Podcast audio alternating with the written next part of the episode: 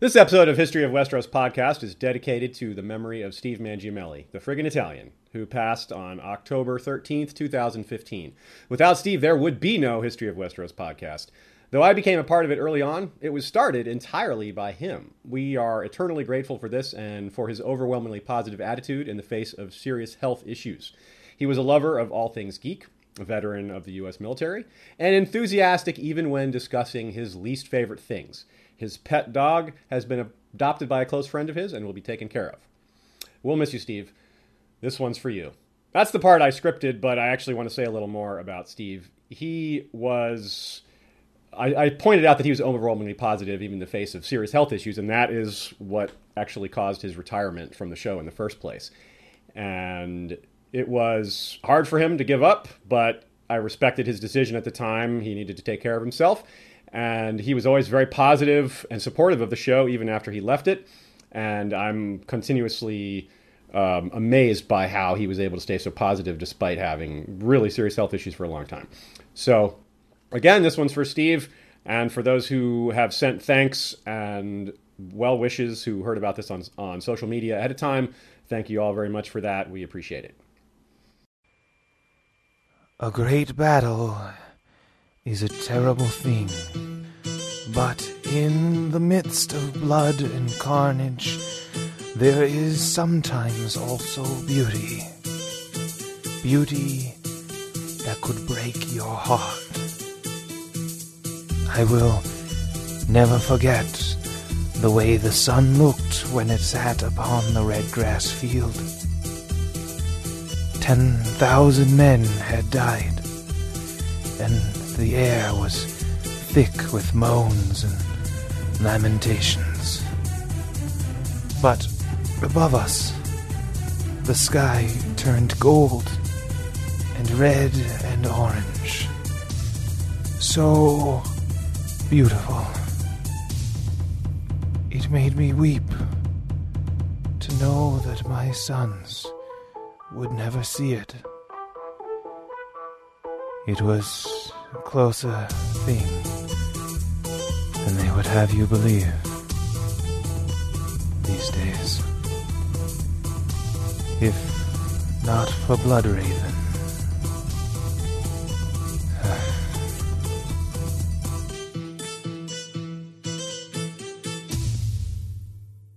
Hello and welcome to another episode of History of Westeros podcast a podcast dedicated to George R. R. Martin's A Song of Ice and Fire book series, as well as HBO's Game of Thrones. Of course, there's no HBO talk in today's episode. We're all in the deep in the history of Westeros around the year 196, 197. The dates are unclear, but the, a lot of the facts are not. And you know what? This is another hybrid episode where we have scripting and discussion mingled together. And I find that discussion is often more appropriate when there is so much uncertainty. And there is a lot about the Redgrass Field and the campaign that preceded it that we don't know. However, as always, we're able to make some good guesses, some some deductions, and you can't have a great discussion without knowledgeable people who know what's up. So please welcome back Race for the Iron Thrones, Steven Attewell. Hello, at WordPress and at Tumblr, uh, and you can also find me at Steven Attewell on Twitter. Uh, I'm also running a Kickstarter uh, to help uh, fund the more writing about A Song of Ice and Fire, which uh, hopefully you should be able to find in the show notes. Please support us. Right on. Uh, History of Westeros is supporting Steven on his Kickstarter, so we certainly encourage the rest of you to do the same. And because the Blackfyre Sigil has three heads, just like the Targaryen sigil. We've invited another community luminary and our own Warden of the West, Lord Jim the Fortuitous, of Wars and Politics of Ice and Fire, aka the Brynden B. Fish blog. Most know you as something like a lawyer. Hello and welcome. Hello, everyone. Uh, I'm Jim, commonly called something like a lawyer. Uh, I'm a regular writer over at Wars and Politics of Ice and Fire.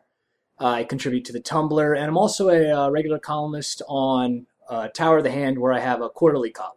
Right on, yes. And I'm a regular reader of your stuff as well as Stevens.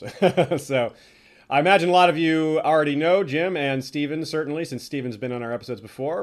But if you don't, you're about to find out, and I think you'll be pleased. So, by analyzing the politics, the characters, their personalities, ambitions, and the timelines, we showed all the reasons for the outbreak of the war, So let's describe the war itself and the action as best as we can. The first Blackfyre Rebellion not only set the stage for generations of warfare, it was the first time ever that nearly all of Westeros was embroiled in a war that involved no dragons. Only the conflicts with Dorne came close, and those were largely confined to, well, Dorne. so Westeros had never seen a war on this scale, even when there were dragons, save for the dance itself. Prior to the conquest, after all, Westeros was not united. The conquest itself was piecemeal and a lot like the ancient wars. These were generally fought between two of the major kingdoms or within one of the kingdoms, rather than the whole continent getting involved. Add that to the add to that the fact that Westeros was less populous the farther back you go, and the differences really start to add up. This was no mere rebellion. And that makes it sound smaller than it was. After all, some, perhaps most rebellions are small and oft pathetically simple campaigns easily put down and never truly threatening. The outcome very predictable. The first Black Blackfyre Rebellion was more like a civil war, or like Robert's Rebellion, or even a Dance of the Dragons again without real dragons, or like what we might be headed for in Dany's arc. Hmm? Now, whichever comparison you prefer, the outcome was certainly not predictable. Part 1 My Kingdom for an Arrest.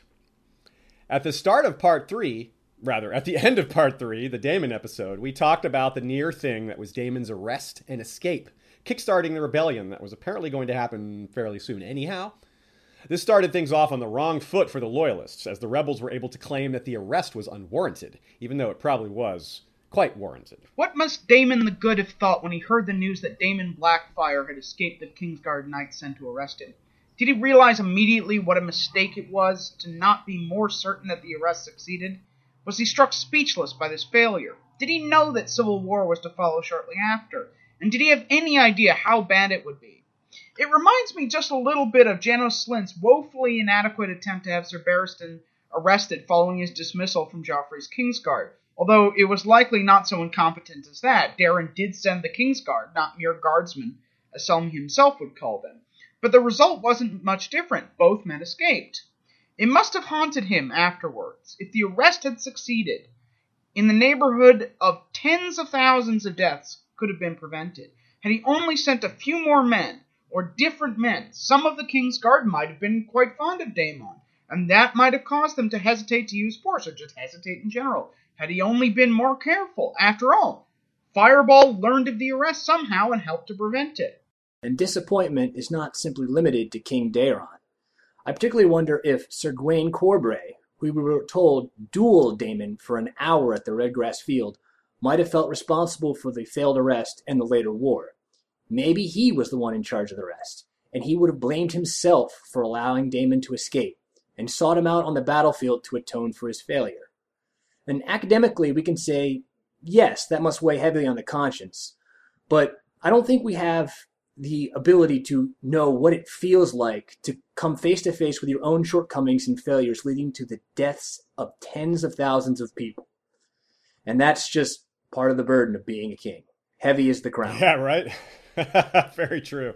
And now, on the other side of things, what must Daemon have been thinking? Men had been pushing him for years to rebel, though he never did. Now it seems his hand had been forced, or at least that's what Daemon and his brain trust went around telling people. Bloodraven told Daeron that Daemon really was going to take the crown. So, quick discussion point here. What do you guys think? Was do you think Bloodraven was lying or exaggerating to force things to come to a head? Maybe somewhat. I mean, I think he probably portrayed the level of organization as more advanced than it probably was. You know, I, I think it's the difference of sort of saying, you know, people are talking versus it's going to happen next Tuesday.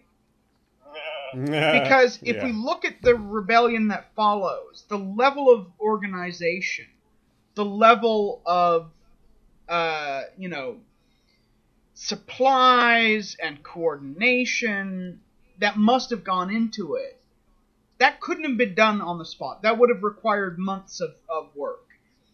But yeah, you don't. You can't. It's hard to organize lots of men in secret like that. Right. Yeah. But at the same time, I think for a lot of people, it was very much, you know, where they were going to land was up in the air. And I think the, ironically, you know, I think this, this points to sort of a long running thing with Bloodraven, that his kind of insistent intervention forced people to come down one way or another. You know, and if That's you had good point. previously been sort of playing footsie with, you know, with Bittersteel, Mhm. you were kind of you didn't really have a choice. You had to come out pretty strongly in favor of the Black Dragon because you knew you were screwed the other way.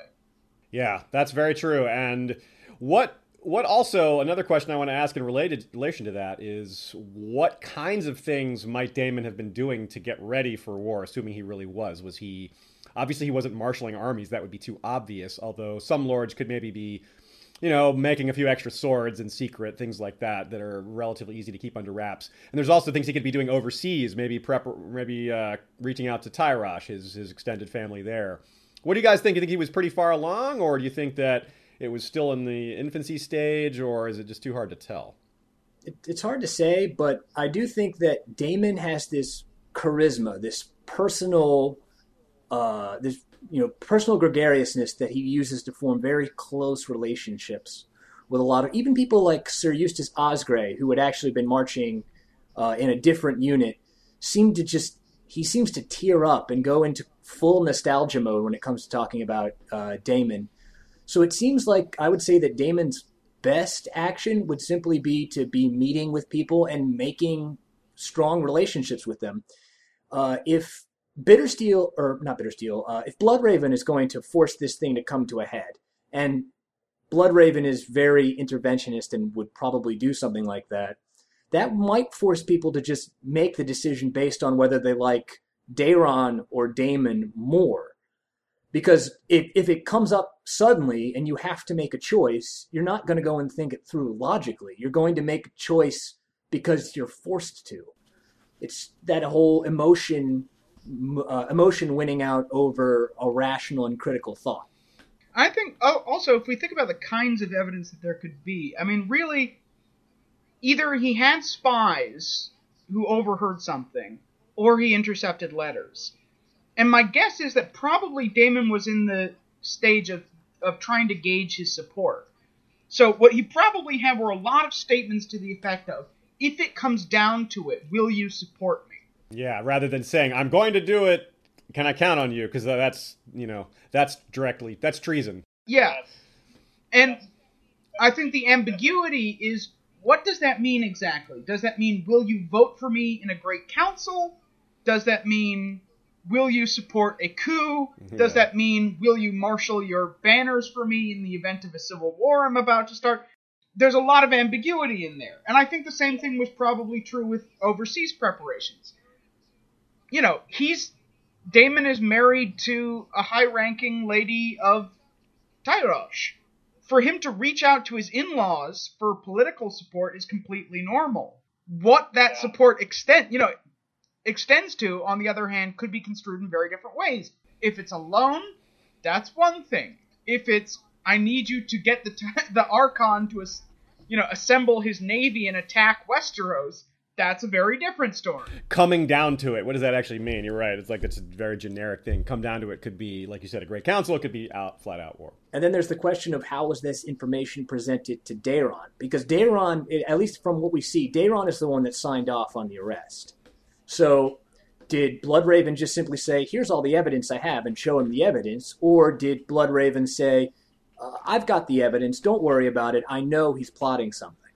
So it's a matter of who exactly knows what. And Bloodraven is certainly a guy who is no fool when it comes to information uh, secrecy and information security. He's not going to tip his hand if he can help it. And he, if he's saying, "Well, let's go and take out Bittersteel and Daemon," he's not going to risk Daeron saying no. Hmm.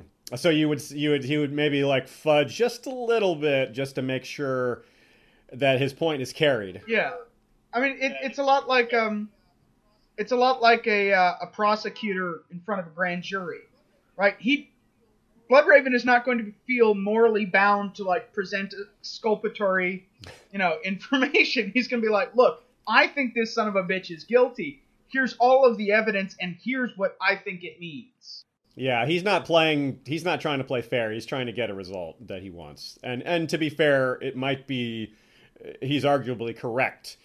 Uh, after all, the, he was the war happened. If the arrest had succeeded, it wouldn't have, and you can you can say, hey, Bloodraven was right. Um, maybe at least there's a case to be made, and there's also an interesting point. It also fits with Bloodraven's personality. We know he's a hardliner. We know he is willing to go as far as he thinks he needs to go, which is pretty far in terms of taking action in terms of preventing what he thinks is a great the greater evil. Now, in any case, whatever the truth, whatever the real intent, the fuse was lit. Little was little was going to stop it once it got going. War was coming, and the realm at large began to rouse and prepare. But even with a sense of urgency, these things take time. Messages went to all corners of the realm by raven or rider. Knights sharpened their swords, lords considered their options, and they considered their neighbors and what their neighbors might be doing, because that's always a huge consideration, especially in, in, in a situation like this where it could go either way and you have no idea who your neighbor is going to be fighting for. So, we're going to examine that phenomenon and other recruiting and propaganda topics in part two Red or Black, Recruitment, Propaganda, and Ambition. Red or black was a dangerous question even now. Since the days of Aegon the Conqueror, the arms of House Targaryen had borne a three headed dragon. Red on black. Daemon the Pretender had reversed those colors on his own banners, as many bastards did. The quote says even now because it comes around 15 years after the Redgrass Field. So you can realize it was surely even more dangerous than the war itself. Many longtime friends became enemies overnight. Others may have sensed a potential danger and declared for one side or the other simply because so many of their nearby, uh, nearby lords and knights did the same. If you're a lord with, say, 500 men, and the nearest three lords are all loyalists with more men than you, are you going to declare for the Black Dragon? That would certainly give a lot of people pause. But I'm guessing a surprising number of people took that risk. Such was the power of Daemon's charisma that many would sacrifice their own best interests. Others did the exact opposite, as a means to take from their neighbors. Many long term enemies used the outbreak of hostilities as an excuse to revisit old grudges, while others sat on the fence, like Tywin did during Robert's Rebellion, waiting to see which side would gain the upper hand before they committed themselves. Yeah, I liken Daemon's followers to seeing this as some kind of um, dragon's moot, with, except with fighting instead of voting. Regardless, his men were completely bought in one way or the other, be it true devotion to Daemon's immense charisma, genuine belief in the parentage of Daemon and Daeron, meaning believing that Daeron is the bastard and Daemon the truer born, or good old fashioned opportunistic ambition or some combination of the above. There's no reason to assume that people could only get in on one of these reasons.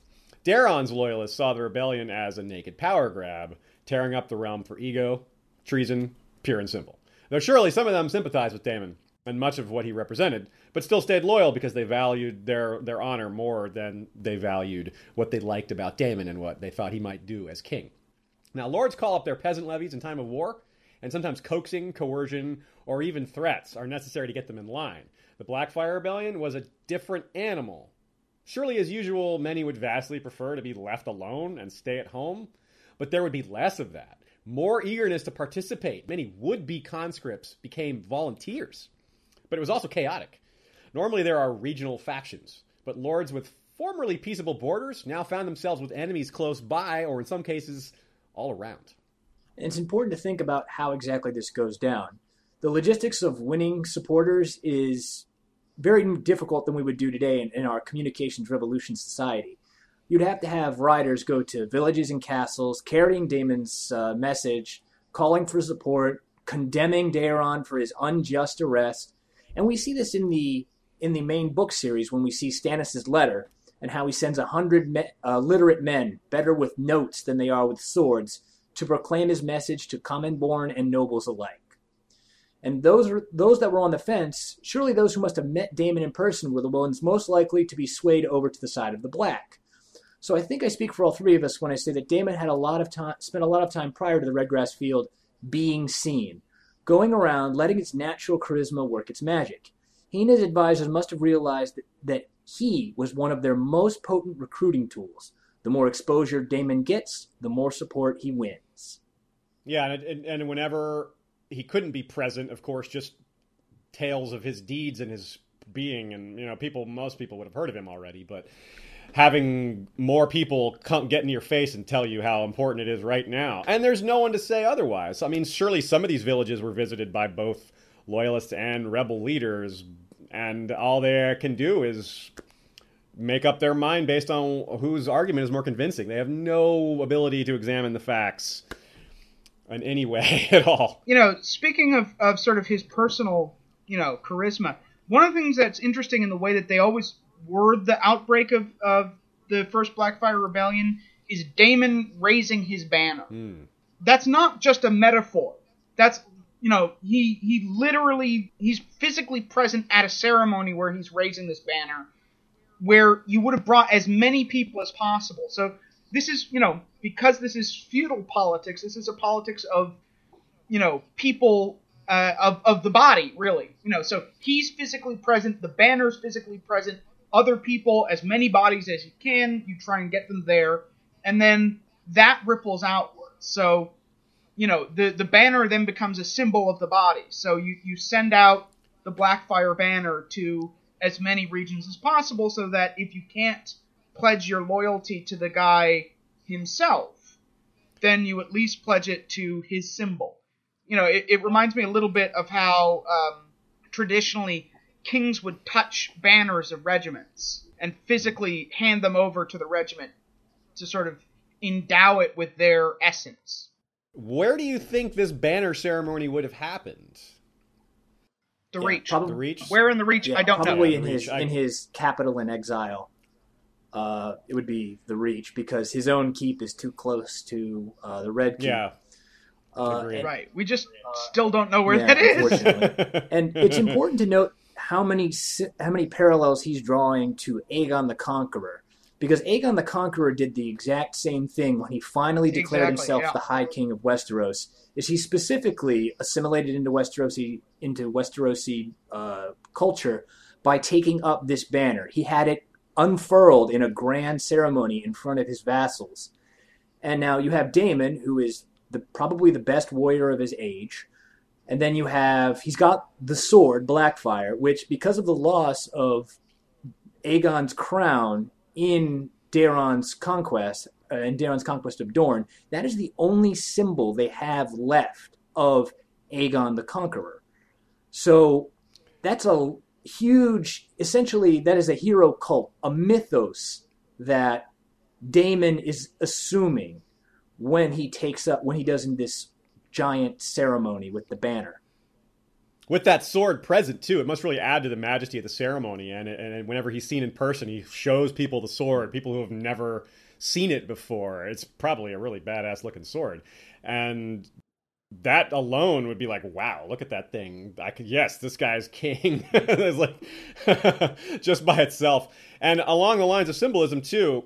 I'm it look it appears that Daemon, or at least his brain trust, had that in mind as well and understood this power of symbolism, because we we have this little tidbit about some guy named Quickfinger who was trying to steal dragon eggs. He was caught apparently, presumably executed. Now, had he succeeded, they would have had more symbols of legitimacy. Dragon eggs, not necessarily harkening back to Aegon, but they certainly harken back to the Targaryen power base and to their the age when they had dragons. So that's oh, kind of important. And there's also, you know, I mean, there's a question of how symbolic that was intended to be. Daemon's son believed that he could bring a dragon egg to life, that he, you know, had the prophetic vision. Now, given that that prophetic tendency tends to be passed down from, you know, within the Targaryen bloodline, it's quite possible that Daemon himself had that Oh yeah, you know, and he might have believed, you know, given that he saw himself clearly as another Aegon the Conqueror, he may have thought, if you put a dragon egg in my hands, I can make it hatch. Mm. And what, I mean, if you think about it, what better evidence of like who's the real Targaryen and who's not would there be? You know, if, if that egg had hatched, Oh my. there wouldn't have been a civil war. It would have been right. over in you know without a single blow being struck because everyone recognizes what makes you a real Targaryen. Even Daeron would have been like, "All right, yep, you got me. he has a dragon. All right then."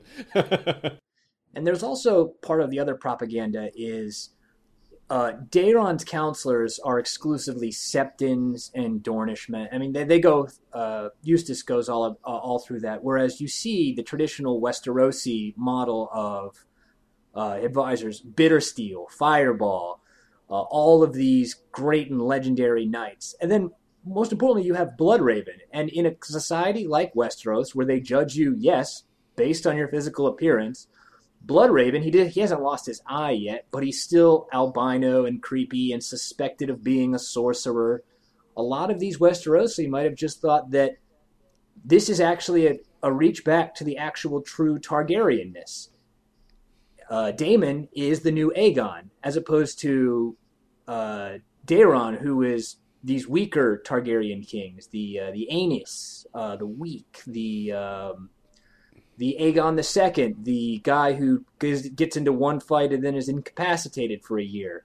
Yeah, these things would certainly be brought up by both sides. Have a lot of things they can say, mm-hmm. But it seems like Daemon may have had Daemon's people may have had the upper hand just because of how Westeros is and how Daeron was a, a bringer of change, a peace bringer he didn't always do it right, but that was his attitude. And a lot of people just are offended by that on the surface. They're like, peace, that's, you know, just look at how the Ironborn react to the notion of peace when Asha suggested it. And of course, they're maybe a little bit more extreme, but they're not that extreme in terms of their desire to prove themselves in battle or in fighting or whatever, something that Daeron was threatening.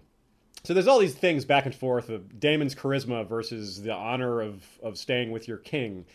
And I- I'm curious surely Daeron's people understood that Daemon's charisma was a powerful weapon that they were using. Do you think that there was anything that they tried to do to combat that? Anything they could do to undermine his charisma, or was it just a losing battle and they had to approach it from a different way? Well, I mean, I think part of the difficulty is that, you know, in a feudal system, it takes time to pull a military together. You know, Daeron does not have outside of the, the gold cloaks, and God knows their loyalty isn't particularly trustworthy ever. You know, doesn't have a standing army. He's got to he's got to do the same thing that that uh, that Daemon does and rally the banners. But he also has a problem that Daemon doesn't have, which is he's dealing with his hand of the king, Lord Butterwell, who at the very least, was not taking the rebellion very seriously, which led a lot of people to suspect that he was actually a secret Blackfyre supporter, eventually would lead to his removal from office, but a lot of time passed in between the beginning of the war and the removal of Lord Butterwell, which means there's a lot of time in which there is really no one coordinating loyalist efforts. It's similar to this the slowness that Aerys's people reacted to Robert. Maybe not not super similar, but there's some very similar things about it as far as the slowness of the loyalist side to react and to realize how big the danger was. Although in this case, it seems to have been incompetence in Aerys's people's case, and in Butterwell's case, it might have been on purpose, but it may have also been incompetence. It's hard to say. and that I think is interesting because I think it might have been in Daeron's best interest to force a decisive battle as soon as possible before Daemon gained more strength, if he believed that time was on Daemon's side. But I'm not sure that's true because he might have not have he may have feared that Daemon was bringing so many warrior types to his side. He may have worried about the outcome of a decisive battle. What do you guys think about that? Well, certainly Daeron has to know that when it comes to battle, he is going to be outmatched just simply because all of the famous lords are going and the more populous reach are at the heart of Daemon's support. Uh, Daeron has more support, but they are spread out over the continent. And even in the best travel scenario you can, Casterly Rock and the Lannister levies are still going to be weeks and months away. And so yes if if he and also if he forces a decisive battle and loses, he's done. He has. I mean, yeah. best case scenario is he he he, get, he, get, he gets a ship to Essos, and Daemon has support in Tyrosh. And Daeron really doesn't have. I mean, Valarr marries Kiera of Tyrosh, but that's not too much later. Uh, so he really, Daeron is stuck in what we like to call a zugzwang. A zugzwang is when you have to make a move, but all of the, the choices you make are disadvantageous. It's a it's a move. It's a term in chess, but it applies to greater game theory in general. When you have to do something, but all of your options are bad, you just have to go for the least bad you could, and that's what uh, Yeah. that's what Daeron did. Yeah, lesser of two evils. So maybe to touch back on what I just said, maybe it would be better to say that Daeron might have wanted to force a decisive battle if it could be done quickly enough. Uh, if not, it would become too risky. Then he would have to do a different sort of campaign. Though that might not be accurate either, depending on circumstances that we're just not aware of. So, He just didn't have the logistics to force a decisive a decisive battle if that's yeah, what he wanted. it just wasn't possible. It may have been in his best interest, but it just wasn't possible. Yeah. And also, given the, the relative distribution of where the loyalists and uh, rebels were, it may have been that he was waiting to see, in some cases, what support he could count on. You know, he might not have That's known true. who was going to ultimately win out in some of the regions. And especially, you know, I think Jim makes a very good point. He's not going to commit to that all or nothing battle if unless he's sure that he's got at least a fighting chance of winning. Agree. And also, it, it becomes important to point out that had Daeron forced the battle too early, it would have, and it not been, even if it hadn't been a large engagement, like a major early battle, but not a decisive battle, it would definitely help Daemon even more because it would be like, hey, look, I've already, we've already won this one important battle. But as it was, there were just a lot of small battles scattered throughout. Although, the, from what we hear, it seems like the rebels were getting the best of it. But we, of course, again, don't have full information. Now, another point that's important, we're about to get into this more thoroughly, in more detail, is the regions, as you say, Steven and Jim both, how some of these regions were undecided and how neither Daemon or Daeron knew where which side they would take. Some of those regions stayed neutral the entire time. On we're going to get into some reasons why that is. But we have to point out that we've been talking a lot about Daemon's charisma and his charm, etc. But it isn't just that. At the beginning of this part, we talked about how ambition was really important as well. So Eustace chose the black dragon over the red in the hope that a Blackfyre king might restore the lands and castles that the Osgreys had lost under the Targaryens. So Eustace himself says it was about far more than that. And I sort of believe him, but never forget that ambition was ever present. You can't offer somebody lands and titles in Westeros and not have them their eyes light up. Even the most penitent, you got to be Baelor the Blessed to not be moved by that option. because life without lands and titles in Westeros is really hard. And it's like ascending it's, you're like you become a minor deity if you have lands and title it's like that's the difference in being a commoner and being a lord so it's a really hard thing it's gonna it's gonna make ambi- regular people ambitious to having that kind of thing put in front of you and ambitious people hyper ambitious but a few other things that matter. Some of these things we've talked over before but we want to go over them briefly just to make sure everyone's got them in mind. So real quickly what are some other things that can bring men to daemon's cause? Ancestral memory, blood debts, things like that. What are some other suggestions? the legacy of the wars with Dorne and the, the conflict in the marches, you know, that's definitely going to apply, uh, excuse me, apply to the sort of the, the lords of the realm, right? You know, that's going to apply to your Reacher lords, it's going to apply to your Marcher lords, but it's also knights and commoners because they're the ones who suffer the brunt of the conflict, right? It's the commoners whose whose farms get torched you know, every time that a border lord decides to, to go raiding over on the other side, it's the knights who end up fighting and dying in those, you know, cattle raids. And that kind of process works both ways, right? You know, if you're Yes. on one side of that border, you're going to be more likely to fall under uh, Daemon's side. If you're on the other, more likely for Daeron. Yeah, I can see it, it does, like you say, it cuts both ways. Some of these factors are precisely why people went to Damon, but some of them are precisely why they stayed with Daeron because they're sick of that back and forth. They're sick of being, you know, they, there be people that for generations and generations have just been fighting, and there's, you know, even though Westeros is very warlike, some people are going to be sick of that violence. Some people are going to ready ready for peace, ready for raising cattle and growing fat and not having to worry about their neighbor coming to steal it. Surely that appeals to some people, and they would get that from Daeron. They understood that at least to a certain point. So, but also in general, it seems to me like from what we know about the way the war carried out and the things that led up to the Battle of the Redgrass Field, in general, it seems that the rebels were energetic, that they had the initiative. It was the the loyalists constantly had to respond to what the rebels were doing, and that's a good place to be in war.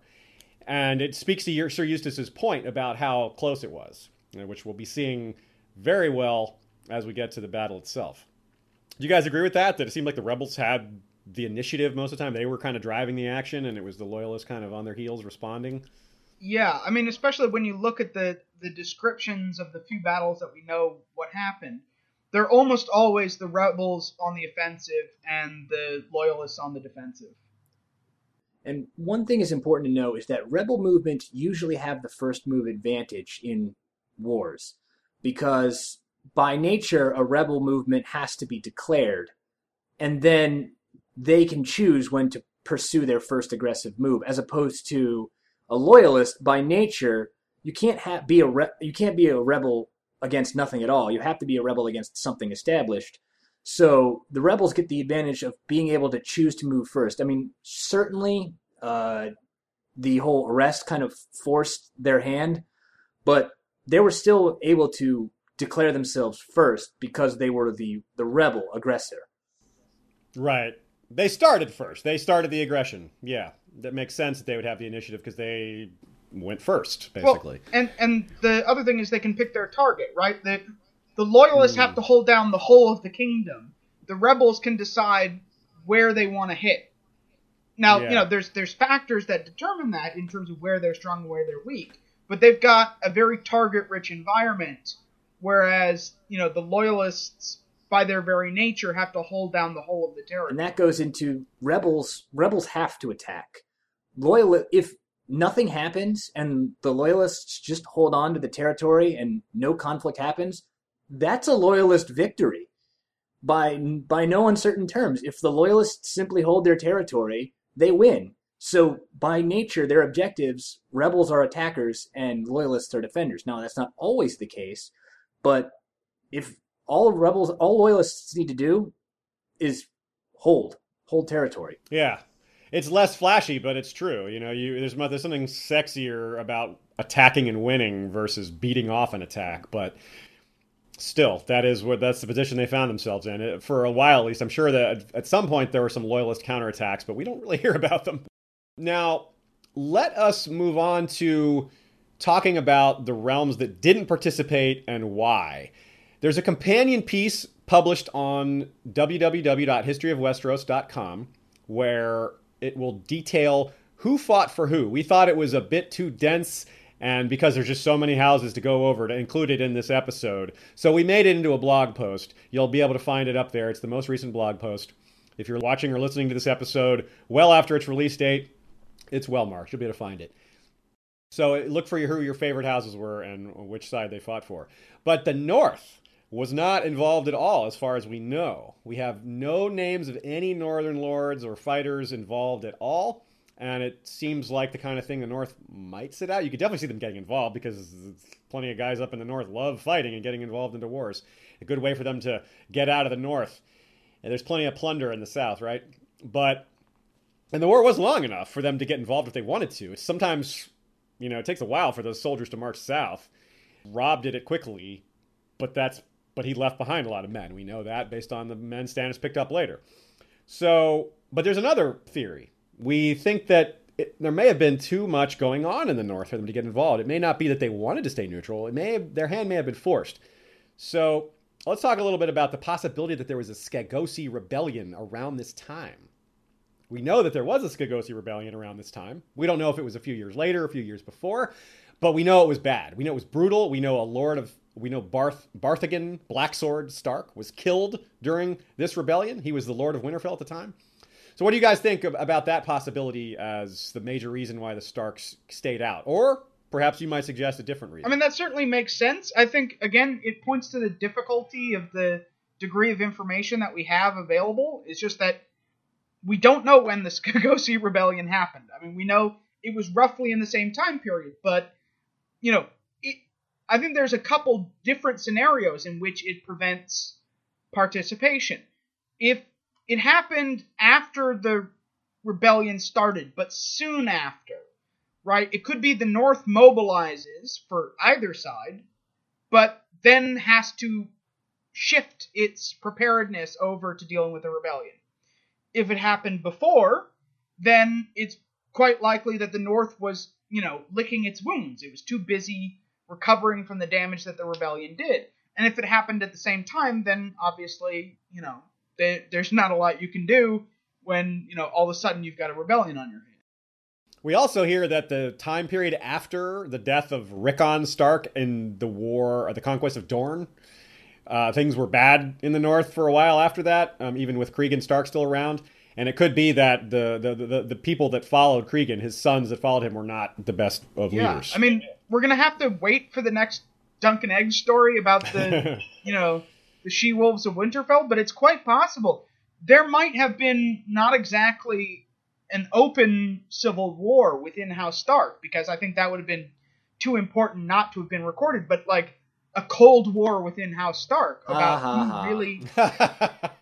Yeah, yeah, yeah. uh, about who really held authority. And if House Stark is divided within itself about what to do, that alone might be the reason that they didn't raise the banners. Yep, that's a good point. It's my personal pet theory that the half brothers of uh, Rickon Stark, the son of the old man in the north and the one day hand, were involved in a factional struggle for to be the one sitting on Winterfell and uh, mm. that's when you get uh, you also get uh, Serena and old Sansa Stark, and they end up not being able to get any influence in Winterfell at all. So really, it's it's the Stark family power uh, power struggle, and I think actually that some of the the problems that the North had were in fact uh, essentially proxy wars, sh- uh, shadow, sh- smoke screens essentially mm. for one of the half brothers to take control of Winterfell and be the Lord Paramount in the North. And that sort of yeah. distraction would certainly certainly uh, occupy the North for a very long period of time. We really need to know more yeah. about that time period. It sounds really cool. Now, but there's another factor. We talked about how important ambition was, and Daemon's charisma, and Daeron's aims for peace. This, the North wouldn't care about any of that in general. They don't. They're not big on you know, making gains towards peace. They don't care about that that much. They don't care about Daemon's charm. They don't care that he was handsome. They they care that he was a good fighter. Probably they could respect that. But, but they don't care about knighthood. Yeah, that's true. And they also their the the ambition angle is entirely different. There's no second best house that could have parlayed this into becoming the top house. That the situation for the Reynes uh, displacing the Casterlys, I mean displacing the Lannisters, sure, I can see that. the case for the Peakes or someone else replacing the Tyrells, I could see that definitely. But the Boltons aren't going to replace the Starks in this case. It took very special circumstances for for Roose and Ramsay to make the move that they've made, and it still is they're on thin ice. Pun again intended. Right. And the the problem at the time was not that there were too few Starks, but too many. Yes. Right? You know, at the time when when Roose Bolton managed to take over, he had the fortune that there were relatively few Starks and that they happened to seem like they were dropping like flies. Whereas the Starks have multiple redundant, you know, lines of descent who could, you know, rise up against any usurper and have, you know, a much stronger claim to the lordship of Winterfell especially, and this has just occurred to me, especially if those in, those half brothers, if their infighting involved wanting to stay out of the wars in the South, because one of them would have to go there as a leader of men, and that creates all kinds of problems. Either the guy comes back with loot and reputation royal favor. and has a yeah and royal favor great point and he that which gives him a huge leg up over his brothers or the alternate, they don't want to go south because what's his brother going to do while he's in the south? He's going to, you know, take Winterfell and is, you know, sl- do whatever dirty work behind while the while the Lord is away leading troops in the south. So a lot of potential there for the infighting being the reason why they stayed out of things. Now, we have some similar things to say about the Iron Islands because it doesn't seem like they were involved either. Now, of course, there was no Skagosi rebellion deal for the for the Iron Men to deal with, but the similarity is that we don't know what their involvement was, and there's a great chance that they had little to no involvement at all. What do you guys think about what is the how does this apply the things that apply to the Starks? How do they apply here or is it a different scenario? I think the fact that they're an island nation certainly helps them stay out of things, but that's certainly not well, I think the only thing. They're going to know in, intently that this is mostly going to be a land war and it's probably going to be a land war that does not it's not near the coast. And I mean, sure, some of some sometimes their boats can go up certain rivers, but that's they're going to be too isolated, and they're more raiders as opposed to uh, fighters. And of course, let's just not forget the last time that Westeros asked the Greyjoys for help, and Dalton Greyjoy just couldn't stop reaving Lannisport.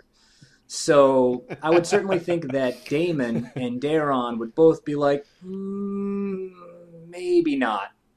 Let's agree to let's agree to neither of us recruit them, kind of tacitly.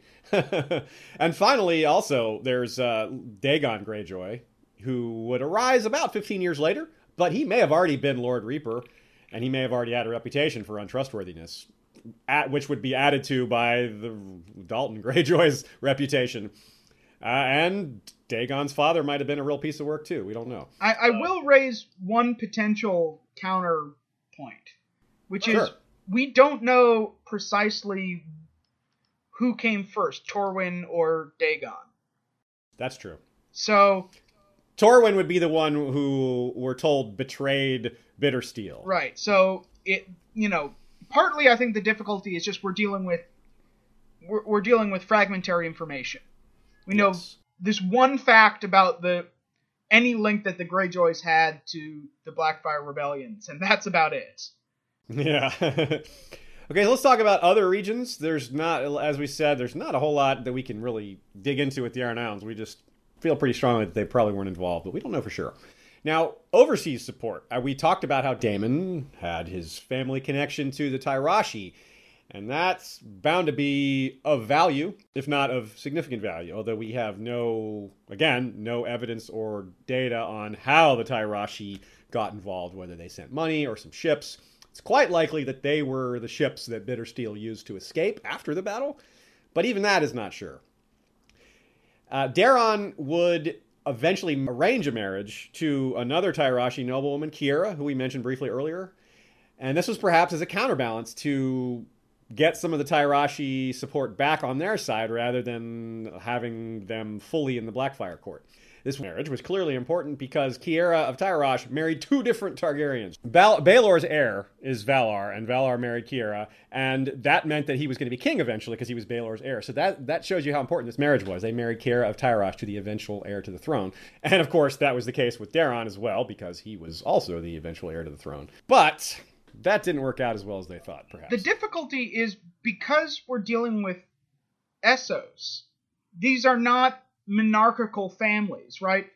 Kiera or Rohanne of Tyrosh, we don't know what families they belong to. So it's quite possible that Rohanne of Tyrosh, her, you know, kinsman lost an election, then maybe Kiera's family won an election and then lost it the next time round because there's annual elections for who gets to be the Archon of Tyrosh.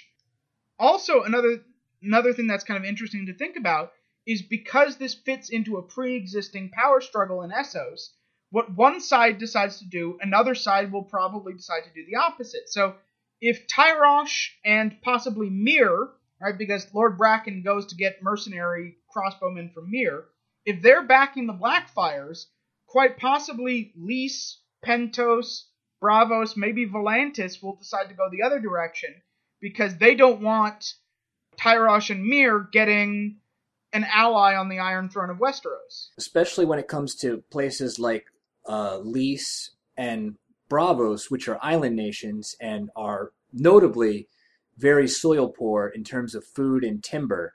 And both of these places are going to need ships.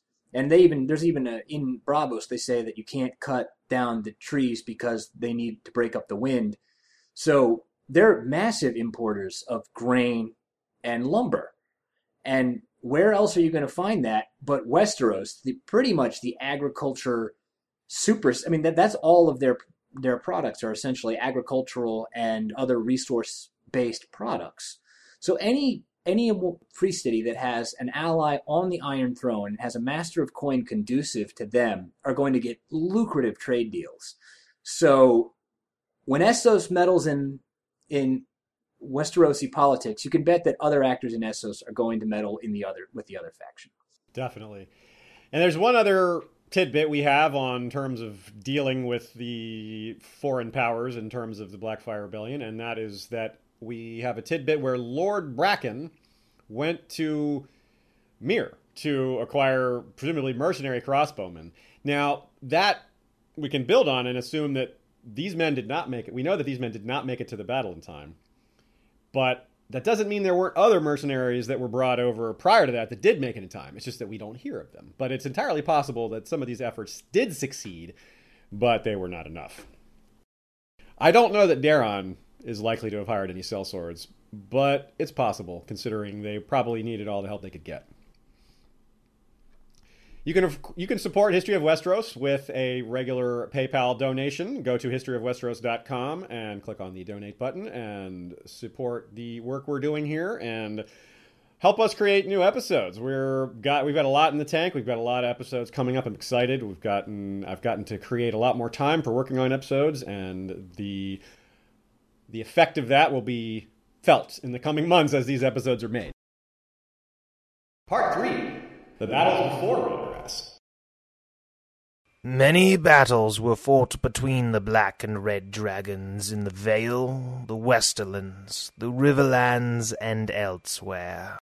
I mean, you don't just have a declaration of war and then a large battle to decide things. It's not that simple. Well, sometimes you get that, but it's rarely that easy.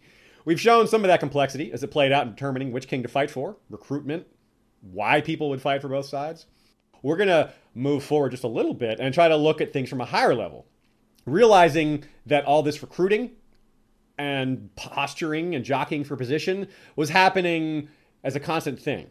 It was always going on. One corner of the realm or other was always engaged in these small skirmishes or larger battles.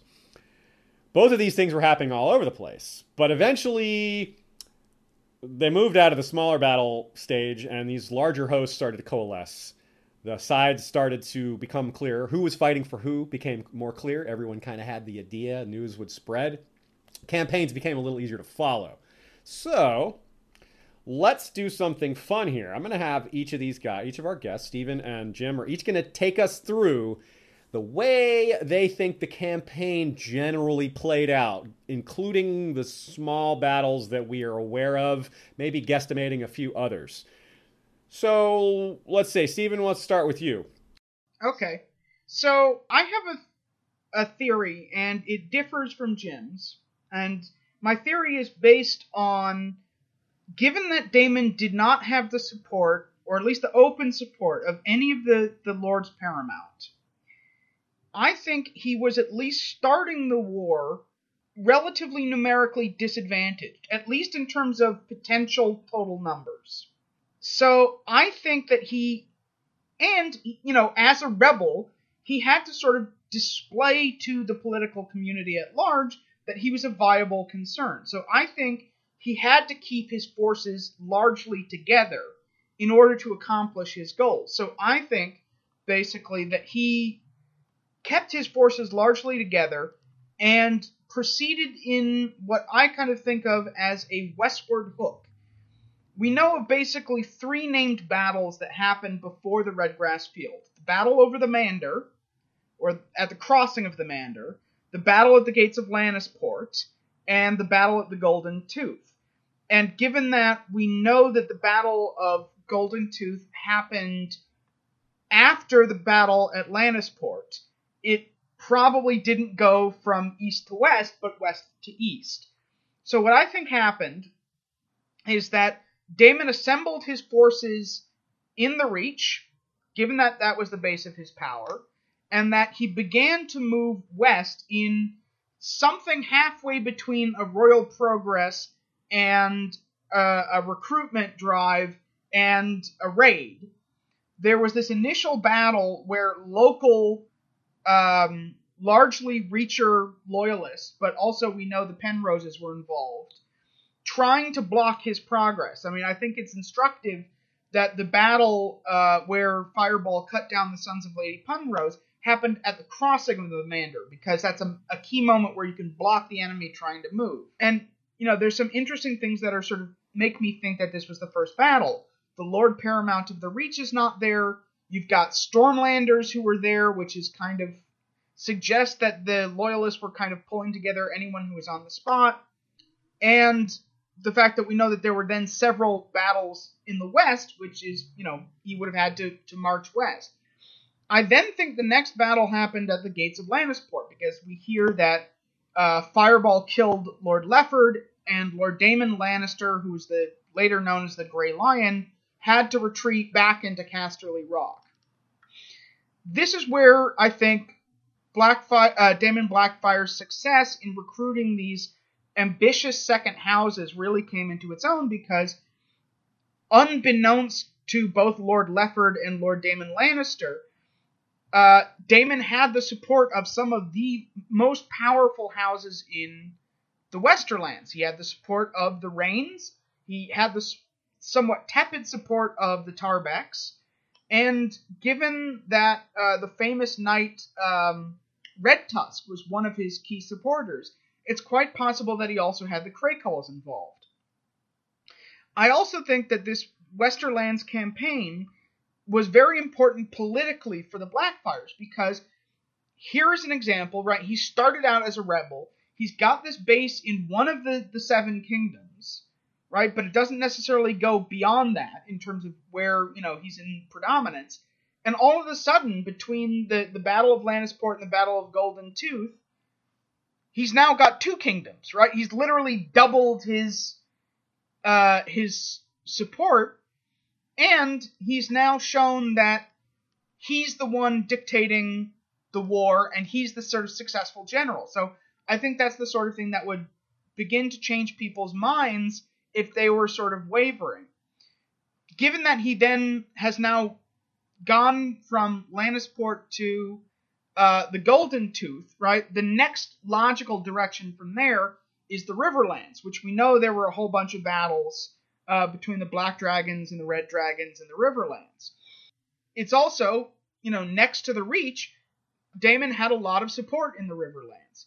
So I think he sort of saw that as a kind of a combination raid and recruitment, right? As he's passing through the Riverlands, he can pick up the supporters uh, who are loyal to him. He can smash the loyalists before they can get to rendezvous with uh, with Daeron's forces down by King's Landing, and sort of steamroll his way uh, to uh, King's Landing. So that's my theory.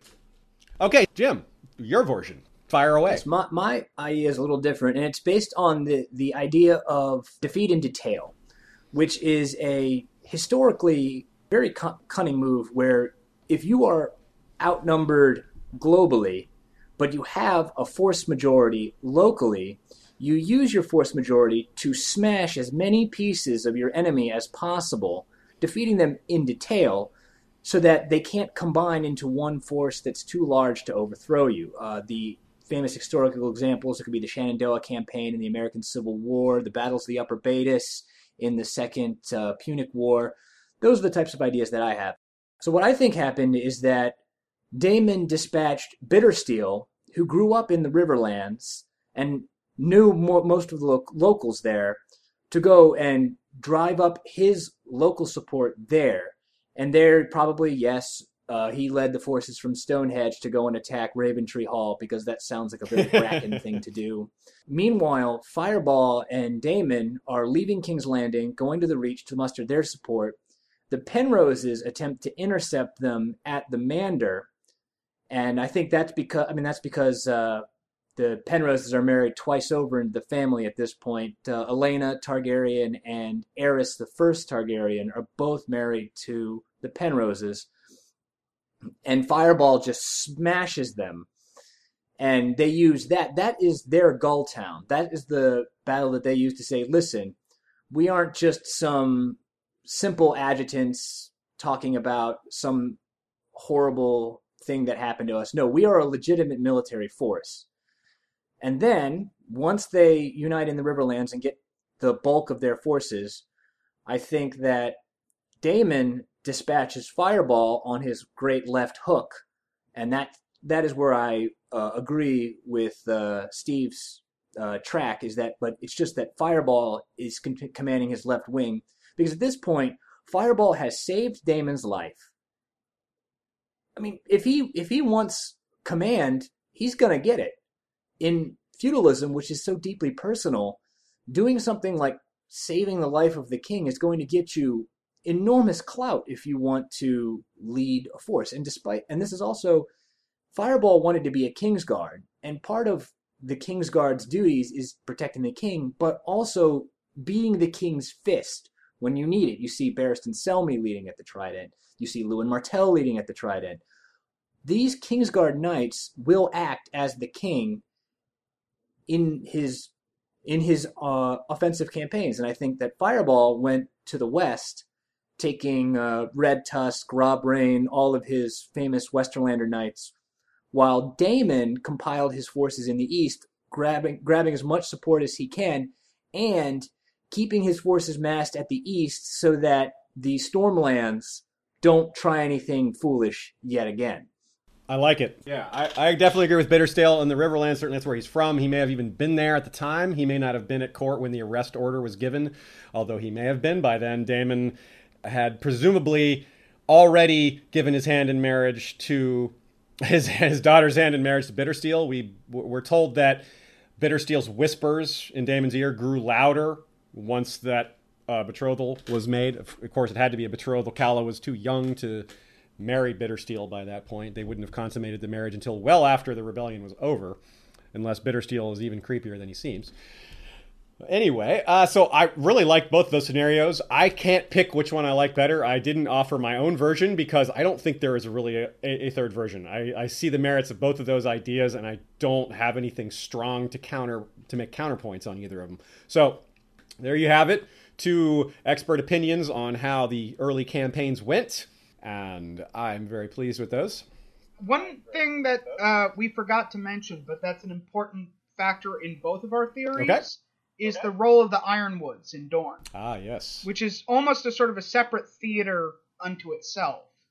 But uh, both Jim and I agree that we think that the role that the Ironwoods were supposed to play was in keeping the Dornish from linking up with the Loyalists in King's Landing, so that when the final battle would come, Daemon and his brain trust thought that they would have the whole of their strength against only part of the loyalist strength. Agreed. Uh, that's obviously with the with the Boneway being the nasty pass that it is. It's uh, a smaller force can definitely hold back a larger force. But what it seems like it happened was that the Ironwoods were somewhat successful in holding back the Martell and allied loyalist armies, but they may have been caught in a pincer movement as the Stormla- Stormlanders came south through the pass while the loyalist Dornish came north through it, and thus the Ironwoods would be caught between two armies. And of course, that's almost never a situation you can win in, especially being outnumbered, even with the pass muting the numerical superiority. So I agree, that's very important. We, we would wonder, it would be interesting if the Iron Islands in North had been involved. You'd have to see maybe a, you might see if the North was taking Daemon's side, you might see Daeron positioning an army at south of the neck to try to contain them. And it's possible that there were some army, an army, Daemon's army, would might have been positioned, or a army of Daemon's may have been positioned to keep the Valemen bottled in. But clearly that didn't work, if that is the case. It may have been what Manfred Lothston, who was said to have betrayed Daemon on the eve of Redgrass Field, he would, presumably was the Lord of Harrenhal at the time he may have been charged with protecting the rebel rear as it moved towards King's Landing, protecting them against exactly what happened, which was the Vale army cutting them off on their way there. But that's just a guess, of course. But we, we do know that Harrenhal betrayed Daemon, but we don't know in what way and at what time, besides that it was pretty near to the Redgrass Field happening. So, a lot of very interesting possibilities there. We won't learn more about that until Fire and Blood comes out, unless George randomly throws in some tidbits here and there. I'm not really don't really see where that would come up. I don't think it would come up in Dunk and Egg. I really don't see it happening in A Song of Ice and Fire. So, Fire and Blood it is. Hopefully that book comes out less than 10 years from now. I don't know. So let's see. Let's move on.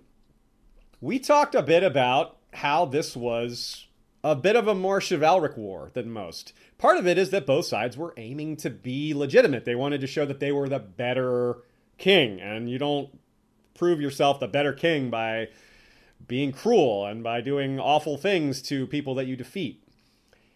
Civil wars can often be extremely nasty. This the Dance of the Dragons, for example, perfect example. Like we hear all throughout the Princess and the Queen and in the World of Ice and Fire, all these atrocities, cruelties, torture, psychological torment, all these different things. The dance had all of that. Now we don't hear about that with the Blackfyre Rebellion. That might be partly because of the lack of information in general, but and surely some of these nasty elements were present, but I believe they were less present. And I believe that the later Blackfyre Rebellions probably grew nastier as the blood bad blood between the two sides got thicker and deeper, and the grudges got hammered on by time. So I do think, though, that people behaved better as far as wars go in the first one. So the in the scenarios that Steven and Jim just outlined, we talked about the crossing of the Mander. Well, one of the things that happened there was that Fireball killed all the sons of House Penrose, except the youngest, who apparently he spared as a kindness to Lady Penrose which even Dunk admitted was chivalrous. Then, of course, Daemon himself, with Gwayne Corbray's fall in their battle, their duel, he paused his advance in order to let Gwayne get uh, the medical attention he needed. Do you guys know of any other examples of chivalry, or or do you have any comments on this this uh, aspect of the war in general? Well, there seems to be less chevauchee in this war than there is overall, and part of that has to be because the goal is the throne, not just the destruction of who the the enemy. So whoever takes over is going to have to reseed the burnt fields. It's going to have to repair the the roads. So the goal is just like uh, Varys, who's trying to leave Westeros intact as much as possible to facilitate a smoother transition for his chosen claimant, which is uh, Aegon the Sixth. So I'd say that both of these people, because neither Daemon nor Daeron, nor Bittersteel or Fireball or Bloodraven are, are unintelligent men. They're all very intelligent men and have to know that at some point, whoever wins is going to have to take over what remains. I also think the decisiveness of some of the early battles helped.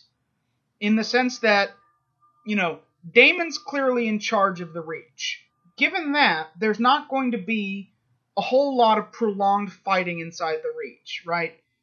You know, if you're on the wrong side, you're going to stay pretty quiet about that so that you don't get your house burned down. Likewise, you know, the speed of his victories in the West, he just seems to have knocked out the Westerlands in two fights. That's not anything like Robb's campaign in the Westerlands, for example. You beat two armies in the field and you move on in no small part because you've got the Reynes and the Tarbecks and the possibly the Crakehall standing by saying, like, don't burn down Lannisport. We want that when we win. That's our prize. Yeah, hold on to that. so it's interesting to look at things like, say, Stan, the example of Stannis, who commanded his army not to rape and took action when they did. I don't know. I wonder how it was with Daemon's men. I could see it going either way. Maybe men would follow Daemon's lead and, and not do these awful things. Or maybe Daemon was the guy who liked being liked and just let people do what they wanted because that went along with what he was. Maybe somewhere in between. I don't know. And but of course, so many of these factors and these behaviors, they do trickle down from the top. Leaders give orders, but they also set examples by their behavior. And both Daeron and Daemon were decent guys in general. This can range anywhere from Robert Baratheon style, where men gladly and willingly follow despite the great danger to themselves, because they're in such awe of the man and such, you know, inspired by the charisma. All the way to the other side of the spectrum, where we have, say, Theon Greyjoy, where men were only following him because Balon ordered them to, and being labeled a traitor or a coward is, culturally speaking, worse than being led by an incompetent. So, all these factors of loyalty and motivation and justice are the keys to another huge factor, which is morale. As we've already done in past episodes, it's easy to make comparisons between Daemon Blackfyre and Robert Robert Baratheon. I want us to consider the difference in motivations, though. Napoleon Bonaparte himself believed morale outweighed all other factors combined by about three to one, which is a really huge statement. And there's the old saying that there's no man as terrifying as one who truly believes his cause is just. I believe plenty of Daemon's followers believed that his cause was truly just. But on the other side, in the case of Robert versus Aerys, Robert's cause was about justice, not about a just cause. It's different. Overthrowing a cruel tyrant. Daeron was not a cruel tyrant. There's no argument for that there. On the other side, though, Aerys' men may not have had such strong convictions, but I think Daeron's men at least had somewhat strong convictions because at least they knew they weren't defending some awful, cruel man. So, guys, who do you think had the edge in morale? You think Daemon's men had the edge or Daeron's? Daemon. Daemon. Okay, yeah, I think we all, I think we all three agree on that. Well, I mean, especially as those opening battles take place, it's like you know, news spreads slowly in Westeros, but it does spread. If you're hearing that you know the Black Dragon has just conquered the Westerlands, or that you know he's riding unchecked through the Riverlands, or that you know the whole of the Reach is declared for him, and the only thing you're hearing from the Loyalist side is we're getting our ass kicked the hand's incompetent. We think he might be a traitor. You know, the Dornish can't link up with us because of the Ironwoods. That's, a lot of bad news to absorb. I, would really say quickly. followers were really brimming with confidence, and by the time the Redgrass Field battle happened, everybody knew it was kind of all or nothing by that point. That I think everybody realized the size of the conflict, which we're about to describe, that it all was going to come down to that point. And Daeron's followers in general may have had more at stake. A lot of them were protecting what they had. They stood to lose more because we were talking about how a lot of Daeron's followers were these Lords Paramount, the guys who were tops in their region. You can't really go up from there besides becoming king, which isn't feasible. But you can go down, though. You can certainly fall from the top. And a lot of these number two houses were looking for that opportunity. And so some of them were taking a risk as well, but not as much. In general, Daemon's followers had less to lose and more to gain, where Daeron's people were trying to hang on to what they had. It all came down to that. And so it went. Now, let's move on to the actual battle itself. You can shop at Amazon.com through historyofwesteros.com. Any of the links on the right sidebar will lead you into the History of Westeros portal through Amazon. Uh, as long as you find yourself in at Amazon through our site, anything you shop there will be credited to us. There's always excellent Game of Thrones items for sale there. Mm, The Knight of the Seven Kingdoms, I highly recommend. There's a lot of great art. There's like 160 new illustrations in there, black and white, really good stuff. And the Game of Thrones coloring book is coming out soon. Not the typical item you would expect to see, but it's pretty cool. I think we're going to see some neat things come from that when, when people start posting their own uh, their own pictures of what they've done. So share those with us if you if you take uh, draw any of your own. Send them send us pictures. We'd love to see them. Part four: the day the grass bled. Whatever our guesses were to this point, whatever we got wrong or right, well, somehow things got to this very last, this most decisive, most epic chapter, the battle itself. And this, at least, we do know quite a bit about. Some things we're told straight up, others we've deduced, others we've inferred. We've made a few assumptions, but not too many, and we'll say when we're doing that.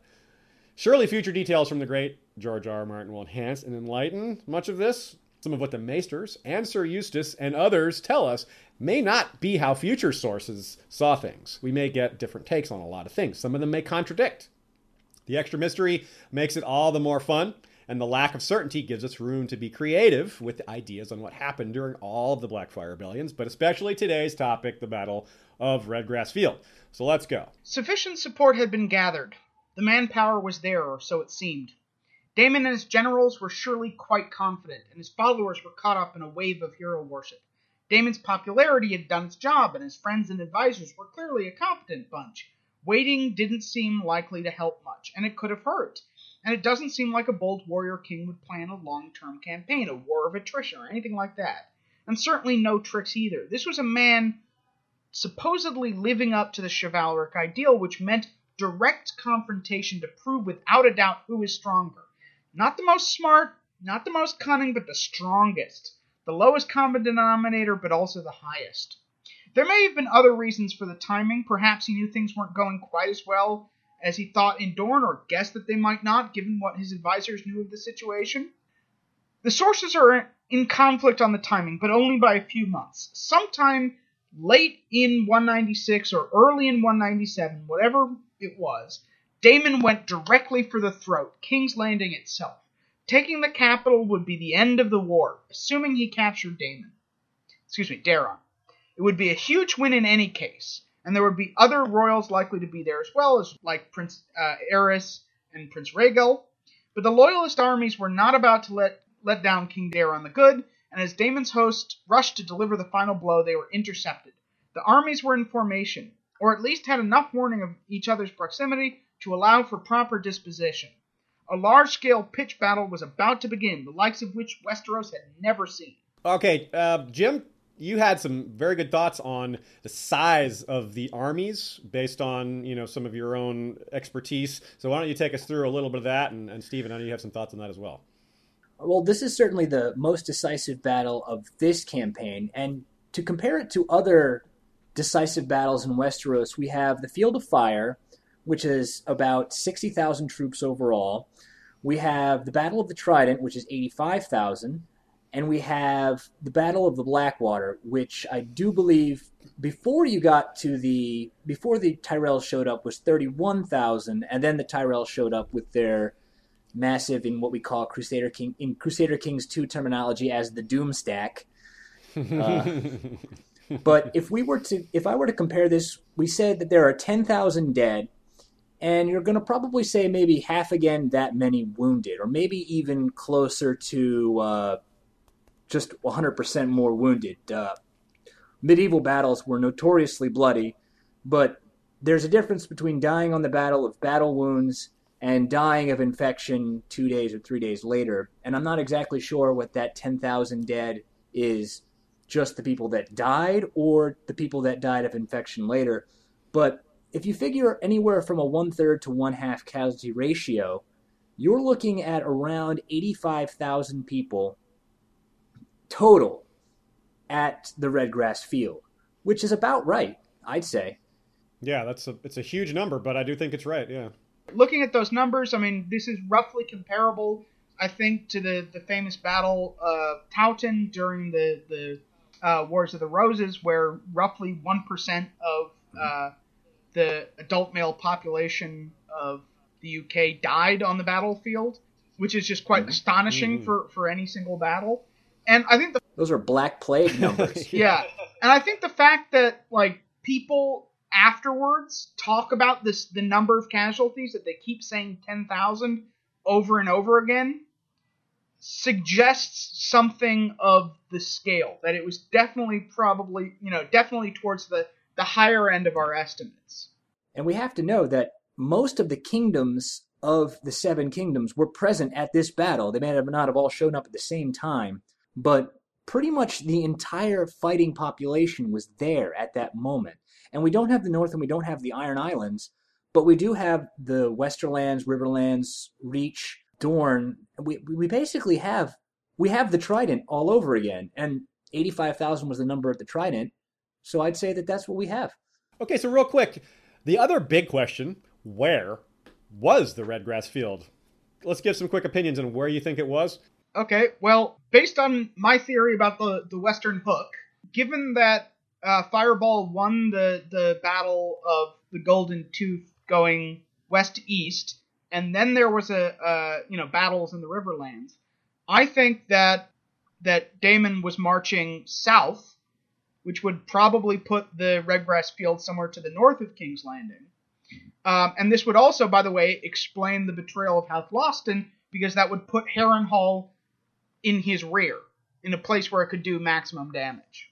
And I think it's on the other side. Uh, going from my scenario where there's a bunch of small battles, eventually Daemon sends out the call to unite his banners and go for King's Landing. So they all congregate on the Reach moving towards the northeastern part of the reach is probably where they all meet up because there's no sense in them marching west to then march east. So then I would say that the Redgrass Field is south of King's Landing, and my basis for understanding this is that Dorne hits Dorne and Baelor's march hits them coming from south to north. They're not going. I mean, Dorne is south. Dorne and the Stormlands are south, so they have to be marching north to hit Daemon in the rear, which means that Daemon must be facing north.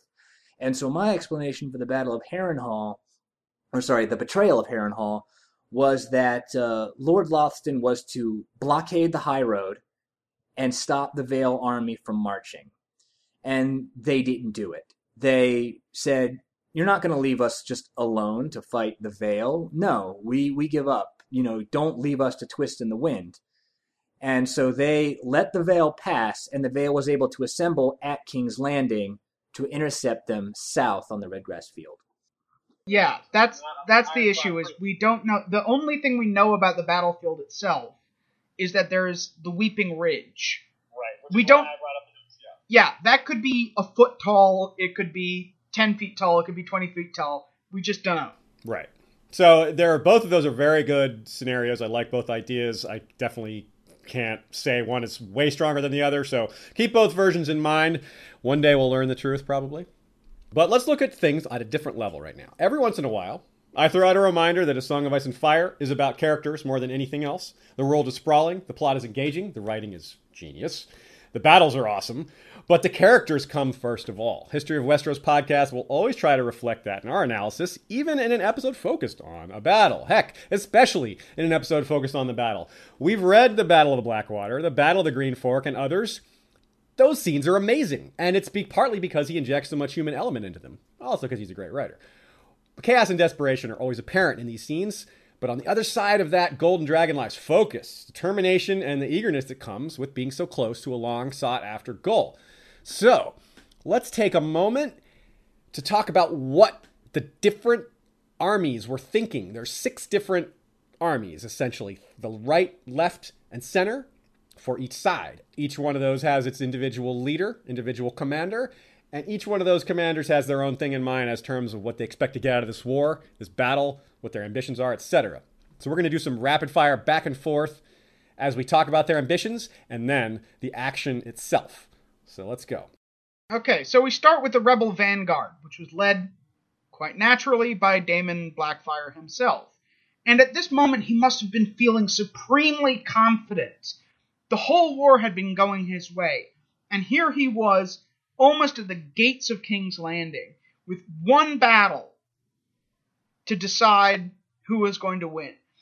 So, you know, having raised this army, having seen the support, having had all of these wins, he must have felt supremely confident. On the other hand, he's just lost his greatest general, Fireball, the, the man who had saved his life, who had, who had won the West for him, had just taken an arrow to the throat the day before, completely randomly, out of nowhere.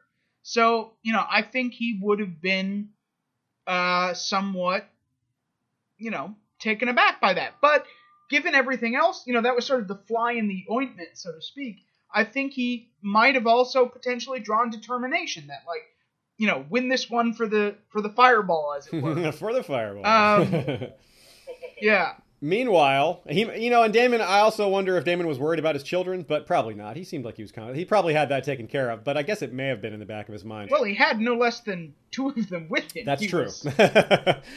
His two 12 year Certainly old risking squires, yeah. So let's so the rebel center, led by Lord Gorman Peak, most certainly his army was comprised of Reachmen, his own and probably his own bannermen, and, and some other houses that joined Daemon. He seems to be more than a competent fighter, and as with many very highborn, very ambitious types, he probably didn't lack for confidence. He will later heroically slay Sir Arlan of Pennytree's Squadron Ryer. Ryer? Roger, creating an opening for Sir Duncan the Tall. So, without taking, without Sir Arlan taking on Duncan's squire, there's no meeting with Egg and no best buds wandering the Seven Kingdoms. So, hey, thanks, Peak. Theek. Eager to advance his ambitions, very strong chance he had a mind to be Daemon's hand of the king. Perhaps in parallel to Maekar and Bloodraven, Lord Peak might think Bittersteel too lowborn and powerless to deserve the position over him. Like Maekar, he could have been wrong, but we'll never know. It's also quite possible he wanted to become the new Lord Paramount of the Reach. I think that's for certain, yes. the Peaks and their ambition foiled so many times. And bringing up the rear would be the rebel rear, and that is led by Bittersteel, and that is presumably staffed mostly by Riverlanders and anyone else that would probably be in comprised in his unit. Now, one of the things that Bittersteel is known for his defining emotion seems to be hate, spite, and anger. And those are very destructive emotions, but on a battlefield, they actually have a good purpose. You can use those, that hate, that anger, that just unbridled fury to banish the weaker emotions that you have uh, fear, anxiety, doubt. And he's also probably looking at this battle as just the chance to finally get his. He has been constantly overshadowed. He is the only one of the great bastards to not get anything out of Daeron. He is the. He wanted to kill Bloodraven for taking away Shiera Seastar. He wanted to kill Daeron almost certainly for neglecting him. And I just imagine that every single person that he saw that saw Daeron's favor, he sees as something that maybe he should have gotten instead. And so I'm thinking that more than Daemon, more than Gorman Peak, Bittersteel is the one who wants to take out as many people of Daeron's as possible. But his ambitions aren't just the the bloody. If he is a heroic bastard who who basically helps his king win, and there's another famous heroic bastard who helps his king win, uh, and that was Orys Baratheon. So he might have seen himself as perhaps a new Lord Paramount under Daemon, possibly getting Storm's End in uh, in honor of Orys Baratheon's great achievements. Or the Riverlands. Yeah, or some Riverlands seat. Maybe he expected. I don't know. By the time they learned of Manfred Lothston's deceit, he maybe he was like, "Well, now I'm going to get Harrenhal." That's right. That's possible too. He could have got. He could have had his eyes set on Harrenhal, which never ends well for anyone. Yeah, that's true. Although, without a doubt, I would think he expected uh, a seat of some kind upon the winning of this battle, which obviously didn't happen. Okay, so let's talk about the loyalist side. Okay, so in the loyalist vanguard, uh, we have Lord Donald Arryn, uh, the Lord Paramount of the Vale, uh, obviously bringing uh, the the Knights of the Vale with him. Uh, potentially also some some loyalist Riverlanders who managed to make it out of the fighting there and get their way down to King's Landing. Um, and you know, in terms of what he's thinking, I mean, certainly the Arryns are by nature, uh, you know, focused on honor and uh, you know respectability. So there's this sort of the sense of you know he's a traditionalist. He's going to support the king. Uh, there's also a family connection, right? Prince Rhaegel is married to uh, Alys Arryn uh, who might have been his daughter, his sister, certainly some female relation. He's also the Warden of the East, so he's got a royal office. Um, and, you know, like the Arryns before him, I think there was the sense that the benefit, uh, the good of House Arryn goes with being the closest of the great houses to House Targaryen. You know, they're not, uh, you know, they're not the richest, they're not the most numerous, but they are the most loyal. He's also happens to be the only Lord Paramount on the field at the moment. Um, you know, Damon Lannister had always had already been beaten. Leo Longthorn never showed up. The Starks, the Greyjoys, they don't take a part. The Tullys probably had been forced back into uh, Riverrun. The Martells were on their way. The uh, Baratheons were on their way, but they weren't there yet.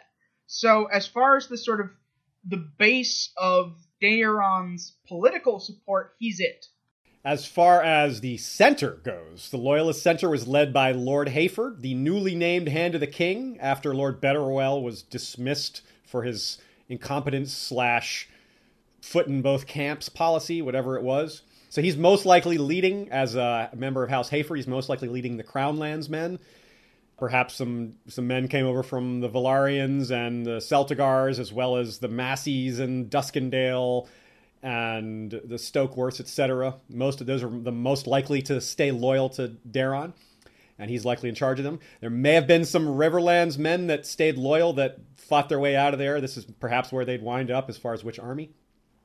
Now, Lord Hayford was said to be stalwart from the first. He'd be quite immune to Daemon's charm and appeal, perhaps a man of high character who valued peace and Daeron's rule, or perhaps a man who just really valued loyalty and his vows to the Iron Throne, or saw an opportunity to make a name for himself as the new hand of the king. Either way, he seems to have done a good job even though he fell in the battle a bit later. And in the rear is which we have uh, Prince Maekar Targaryen, who is a young man. Uh, he is no older than 22 and is probably in his late teens or 20. Uh, we don't have a specific birthday for him. Uh, he is eager. He has to be because he knows that he is the last line of defense between him, between Daemon Blackfyre and his his royal father. Um, as to who is in his army, I do believe Maekar was Prince of Summerhall by this point. So he probably has some Stormlander men, anyone who could uh, bring into his uh, uh, com- uh, his thing, as well as he probably has a uh, unit of the Kingsguard. One of the members of the Kingsguard is probably protecting him, uh, and any loyal any loyalist reachers, especially those maybe in the northeast of the Reach, who are uh, either beaten away by uh, uh, the t- Daemon's forces or just knew they couldn't stand up to Daemon's large army by themselves and massed at King's Landing. So he is he is it. He is eager, young, and ready for action, and he's going to have a lot of it in this battle. right on. Okay, so let's do it. That is the dispositions and ambitions and possible thought processes of the six different leaders. Let's go to the actual battle. Start us off, Steven. Okay, so the rebels are making the first move. Daemon's host is barreling towards King's Landing. As we said, there's two possible directions that they could be coming from. Uh, Peake, Bittersteel, uh, as some of the leading commanders. Fireball too, but he died just before. Uh, Sir Eustace is probably fighting with the Reacher men along with uh, under excuse me under Lord Peake. That's right. And the loyalists would be heading either certainly the one army. This is the one thing we know for sure. The the loyalist army, the main army, the first one that comes in conflict uh, before the Stormlanders come with Baelor. They're heading southwest-ish from the Vale. They put themselves in da- Daemon's path, whether Daemon was coming from the southeast or southwest or northwest. And they entrenched themselves perhaps as much as they could, given whatever time they had. The Hayford Center, Hayford is in the center, of course. Maekar in the left, probably on the on or in front of whatever high ground is nearby, not counting the Weeping Ridge. Potentially, that's a different high ground, uh, possibly. He Bloodraven would have started off with some skirmishing. His men almost certainly were mounted. Whether they would, you know, shoot the arrows from the back of horseback or not is is a matter of, uh, well, not an important point to discuss right now, but undetermined. Well, Usually, archers, especially mounted archers, would be involved in skirmishing, so they probably saw a little early action. Nothing too major. But the first major action, as is typical, the vanguards come together. Lord Donal Arryn boldly led the vanguard of the royalist host, though his lines were shattered by Daemon Blackfyre, and his lordship in peril for his life, until Sir Gwayne Corbray of the Kingsguard appeared with reinforcements. So the rebel vanguard was winning, and we're guessing Corbray was in charge of the reserve. This may have been a job to finish from a personal standpoint, re the Red Keep. Either way, it was a daunting task. And what I mean by reserve is not to not as far as the reserve, as far as Maekar's command, but a different reserve unit. Daemon was the warrior himself that day. No man could stand before him. He broke Lord Arryn's van to pieces, and slew the Knight of Nine Stars and Wild Will Waynwood, before coming up against Sir Gwayne Corbray of the King's Guard. For near an hour they danced together on their horses, wheeling and circling and slashing as men died all around them. It said that whenever Blackfyre and Lady Forlorn clashed, you could hear the sound for a league around. It was half a song and half a scream, they say. But when at last the lady faltered, Blackfyre clove through Sir Gwayne's helm and left him blind and bleeding. Epic, I tell you. That's a long time though. An hour. It's probably exaggerated. They probably didn't literally fight for an hour, but still, it was a long duel. So, bo- quite a bit had to be going on during that duel. It's not as if tens of thousands of men on both sides just stopped to watch. So, meanwhile, Bittersteel is in the rear, guarding his flank. At this point, the rebels must have known that the Ironwood have collapsed and that the Dornish and uh, are marching north. But Peake uh, advances, probably doesn't charge the way the Vanguard does, but advances his infantry to face the Loyalist center. And we have a nice quote, which the Loyalist center under Lord Hayford seemed to almost buckle as Lord Hayford fell. A lord with three castles on his shield cut him down. And that's obviously Gormon Peake. Uh, so now the Loyalist center hasn't routed, but they are in disarray because they have lost their commander. Maekar is holding his position for the moment, though both the van and center are flagging. Uh, right as like I said, Maekar knows that he is the last line of defense. He cannot afford to make a careless move at this point. He's all that stands between Daemon and his father. So at this point, it looks kind of bad for the loyalists, doesn't it? I mean, real bad. You got two of the the two of the armies are engaged. The center, both centers and both vanguards are engaged, and both are victories for the rebels. It looks real bad. But something changed real quickly, didn't it? Yeah. Next came the delay that meant everything, it seems. Daemon's chivalry might have gotten the best of him. He fought valiantly and nobly, like Rhaegar on the Trident. After defeating the Kingsguard Knight, whom, to be fair, he probably knew quite well, Daemon dismounted to see that his fallen foe was not trampled, and commanded Red Tusk to carry him back to the maesters in the rear. And there was his mortal error. For the Raven's teeth had gained the top of Weeping Ridge, and Bloodraven saw his half brother's royal standard three hundred yards away, and Daemon and his sons beneath it. He slew Aegon first, the elder of the twins, for he knew that Daemon would never leave the boy whilst warmth lingered in his body, though white shafts fell like rain. Nor did he, though seven arrows pierced him, driven as much by sorcery as by Bloodraven's bow.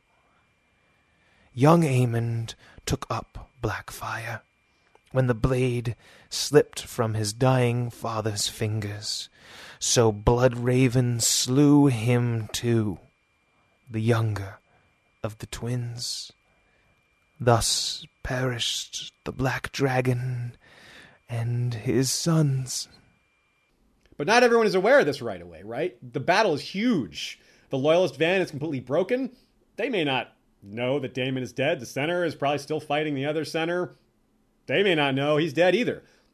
But Bittersteel, while he's in reserve, he may be looking for an opportunity to flank, and this may be of when he noticed. And on the loyalist side, Maekar, now noticing that the royal standard has fallen, and knowing that the Hayford standard has fallen, is now, in no uncertain terms, the commander of the army.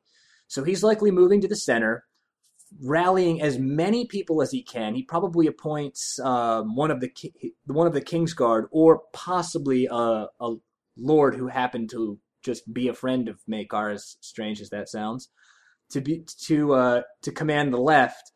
And he is rallying all of his forces, saying, "We can win we can win, we must hold.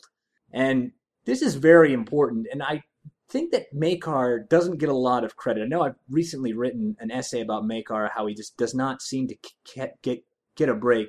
This is an incredibly heroic move by Maekar because Maekar is essentially saying, I will stand.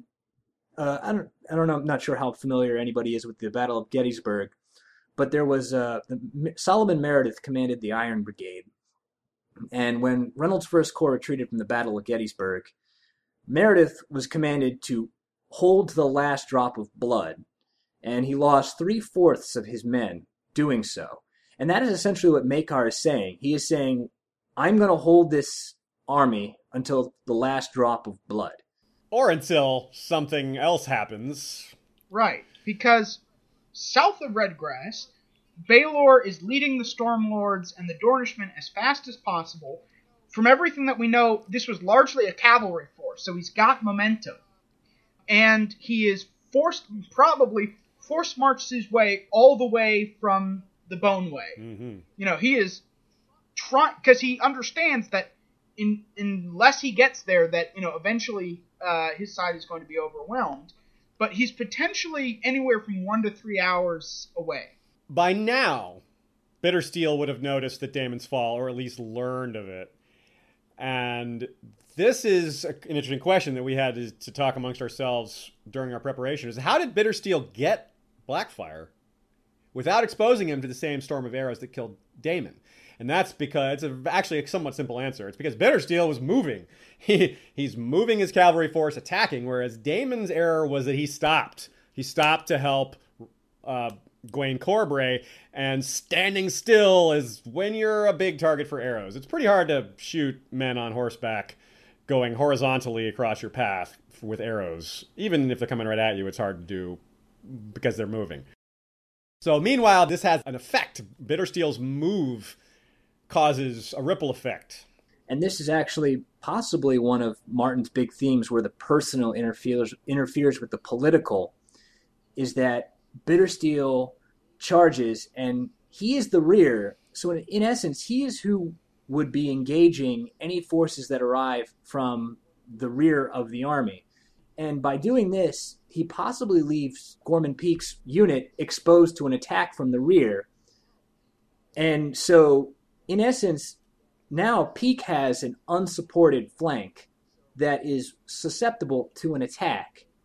So Peake, knowing that he has to get rid of Maekar immediately, is pushing forward as much as he can. He needs to break Maekar in the center before all hope is lost.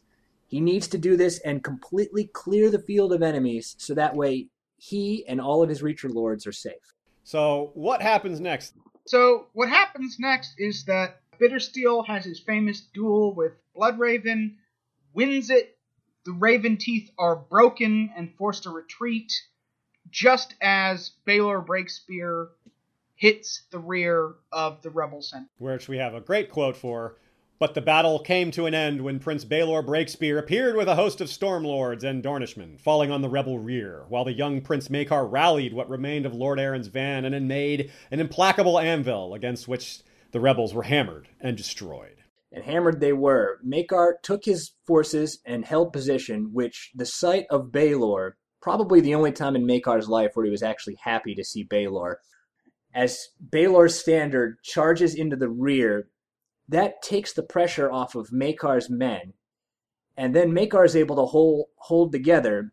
And now, because Baelor's cavalry or Baelor's forces are mounted, they are using that momentum to push uh, Gormon's infantry out of cohesion. And once they get out of that tight formation, that's where Maekar's forces just cut down the man that accidentally steps forward. And that's why hammer and anvil tactics are so effective in pre modern warfare. There was much and more afterwards, I know. I saw a bit of it myself.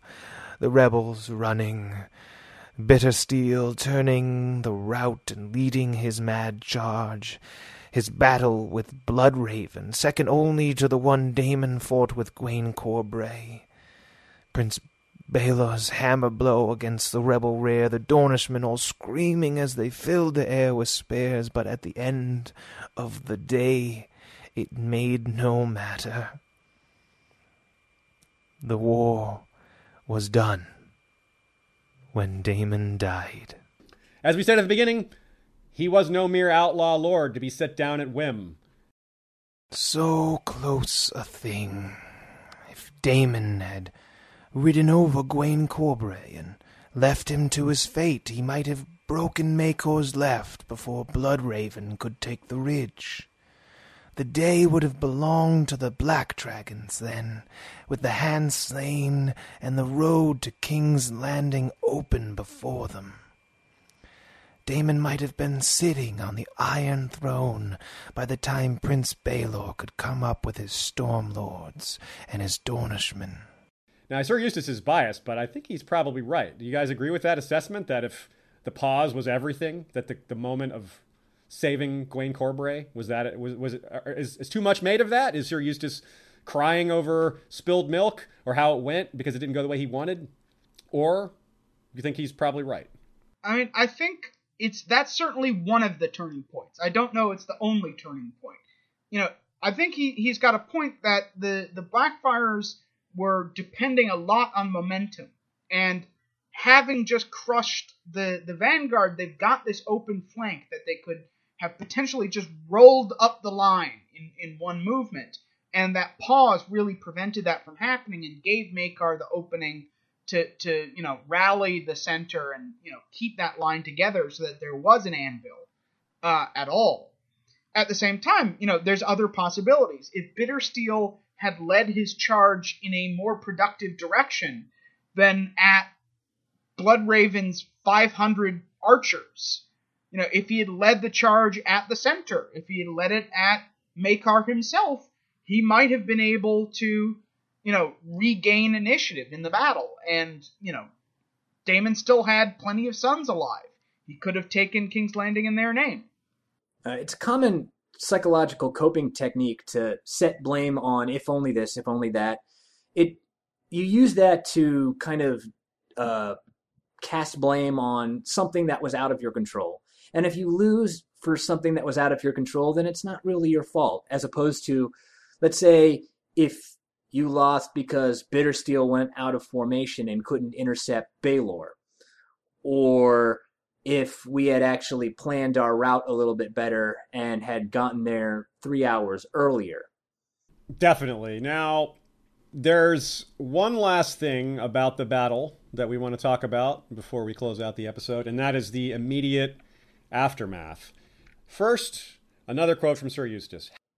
Had anyone come out differently, it could have all turned the other way. Then we would be called the Loyalists, and the Red Dragons would be remembered as men who fought to keep the usurper Daeron the Falseborn upon his stolen throne, and failed. Always important to note that history is written by the victors, and had the battle gone differently, the victors would have written history differently. But that isn't what happened. Real quickly, we don't have as much time as we wanted to discuss the aftermath, but the some of the immediate things that happened were the rebels scattered. Leo Longthorn, perhaps kind of like Tywin or Walder Frey, attacked them as they were beaten, you know, to show, hey, this is what side I was on. And Bittersteel somehow picks up Daemon's remaining five sons and daughters, however many there were, including his own wife, Cal, well, betrothed Calla Blackfyre, and flees to Tyrosh, probably using the Tyroshi Navy. Ten thousand men had died for Daemon Blackfyre's vanity, and many more were wounded and maimed. King Daeron's efforts at peace had been shattered, through no fault of his own, save perhaps too much mercy for his envious half brother. Something we touched on at the beginning. That mercy definitely seemed to have played a big role in allowing the war to get to the point that it did. So, at some other point, and throughout the other episodes that we have, that we still haven't gotten to yet, because there are others still that we have to do, we'll deal with some of these things that we didn't quite have time for today. A lot of the aftermath topics. Old fools and young malcontents still make pilgrimages to the Redgrass Field to plant flowers on the spot where Daemon Blackfyre fell. The last subject for this episode is Daemon's legacy, but of course, like I said, we don't have as much time as we want to discuss it. Some of it will have to wait. But the gist of it is that the Blackfyre Rebellion may have ended when Daemon died, but the Blackfyre cause certainly did not. He had sons, more family in Tyrosh, his wife, lords and knights who survived the battle, and of course Bittersteel, whose hate and anger, as destructive as they were, kept him going for a long time. And so long, in fact, that, like I said, we have more episodes to cover with the Blackfyre Rebellions. It's a huge topic. We'll still be doing an episode on Bloodraven. Daemon's sons will need discussing, of course, too, as well. And the men that fought alongside those sons, especially the one who kept crowning them, Bittersteel. It would suit Lord Bloodraven if their names were all forgotten. So he has forbidden us to sing of them. But I remember Robb Reyne, Gareth the Grey, Sir Aubrey Ambrose, Lord Gormon Peake, Black Byren Flowers, Red Tusk, Fireball, Bittersteel. I ask you, has there ever been such a noble company? Such a roll of heroes. Don't worry, Sir Eustace. We all remember. Now, here's our roll of heroes our Patreon supporters who make all of this possible. We would be seeing maybe a third to a quarter as many episodes if it weren't for you guys. First Lord, Cash Craig, Hand of the King, and Lord of Mines. Lord Jim the Fortuitous, our guest today from Wars and Politics of Ice and Fire blog and Warden of the West. Tell us again how to find you, Jim. All right, you can look at uh, bryndenbfish.wordpress.com. You can also check us out on Tumblr at warsofASOIF.tumblr.com. And uh, you can always check us out on Twitter at Wars of ASOIF, and each of the contributors at Wars and Politics of Ice and Fire have their own unique Twitter as well. Right on. And Steven, while we're at it, thanks again. You've been such a huge part of this series. Your third episode in the series with us, invaluable help. Tell everybody again how to find you. You can find me at racefortheironthrone.wordpress.com. You can also find me racefortheironthrone.tumblr.com or Steven Attewell on Twitter. Thanks again to Rhaenys Targaryen, Queen of the Timeline, and provider of an excellent question that we're going to answer at the end of the credits, so stay tuned for that. And special thanks to Kyle Maddock of a podcast of Ice and Fire for doing today's quote readings in a variety of voices, particularly Sir Eustace Osgrey. Thanks to Joey Townsend for the theme song, and to Jesse Kowal for the cover. All right. Also, thanks to Lord George Stormsville the Cunning, Lord of the Chiliad and Warden of the East, Lord John Reed of Castle Woodbridge, the Lord Borealis, the Light of the North, and Warden of the North. Frontier Lord James Knox of the Poker Fort, Hammer of the Dornus Session, and Warden of the South. Our small council is made up of Lord James the Scholar, Senior Counselor and Master of Whisperers, Grand Maester Itai, Lord Robert Jacobs, Master of Coin, Roysy the Clever, Master of Laws, Lord James Tuttle, Master of Ships, we also have Lady Direliz of Castle Naki, the Alpha Patron. Lord Dan of the Red Mountains and Castle Great Bell, Breaker of the Second Stone. High Chieftain Drew of the Frostfangs, Lord of the Claymore. Lord Skip of the Veld, Lord of Castle Ganges. Kabeth the Unfrozen, Lord of the Bricks and Castle Crimson Light. Mary Meg, Lady of the Bloody Stepstones. Lord Acerus of Dragonmont, Serpent in the Narrow Sea.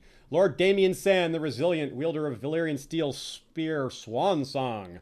Gregor the Toasty, Lord of the Breadfort. Also, a shout out to Sir Adam the Consummator and Sir Terence of the Cedars, Knight of Seat Pleasant. Uh, Lord Commander Shepard, Lord Commander George the Golden, King's Justice Sir Troy the Steady, wielder of the Valyrian Steel Blade Fate. A couple of extra minutes. I want to ask you guys, just as for fun, what would Daemon have done had he won, not just in the war, that's too big of a question, but what would he have done with the Martells and Daenerys, his former love? And her children. What do you think would happen there? That's interesting. I mean, certainly, I think the you know his intentions probably would have been to replace the the Martells with the Ironwoods, or failing that, to kind of uh, turn the Ironwoods into an independent buffer state, to weaken Dorne by splitting it into chunks. In terms of what he would like to do to Daenerys, you know, we have that whole story about his idea of having a multiple marriage. I don't know if his ambitions were quite that crazy. Certainly, you know, if he had tried to go ahead with it, I think that could have broken his coalition because that would have been seen as, you know, blasphemous and knighthood is all about the the faith of the seven. um, and he certainly would not have been very pleased with the fact that, you know, she was married and and had kids. Um, so I'm not entirely sure what he would have done with Daenerys. Yeah, he wouldn't have done anything terribly cruel, but he might have done something. he might have decapitated Maron. he might have. He might have. yeah, that I think I think he could he could get away with because you know Maron would have been a chief enemy of his, a rebel. You know that certainly would have definitely pleased mm. all of his Marcher Lord and Reacher followers. It's like yeah, we killed the head of House Martell. We're awesome. but I you know, trying to actually pull off a double marriage, I don't think would have. You know, at the very least, I think Bittersteel would have done something, you know, underhanded to make sure that did not happen. yeah, I agree. I wanted to also thank Alicia Everlasting of the Green Blood, Lady of the Desert Rose, and First Sword Joshua Hayes Cutter, called Joshua the Raw. Normally, he's announced at the beginning of the episode, but I goofed. It happens. Thanks to everybody. Thanks again to Steven and Jim. We hope you all enjoyed our coverage of the Redgrass Field episode. It's been a long time coming, and there's, like I said, there's still plenty more to come in the Blackfyre Rebellion series. We've got some other episodes that we're going to interject because we like to mix things up a little bit, and we like to take our time to make sure everything is set and make sure that we don't miss anything. And that occasionally involves finishing an episode, letting it sit for a while to make sure that we haven't forgotten anything. We want to let it sit and think about it and say, oh, wait, you know, there's some new ideas because there's always more. There's always new angles to find in A Song of Ice and Fire, even in this ancient material. It's great stuff. Never ends. So, everybody, thanks again for tuning in. Valar Morghulis, thanks again to our guests. See you all next time.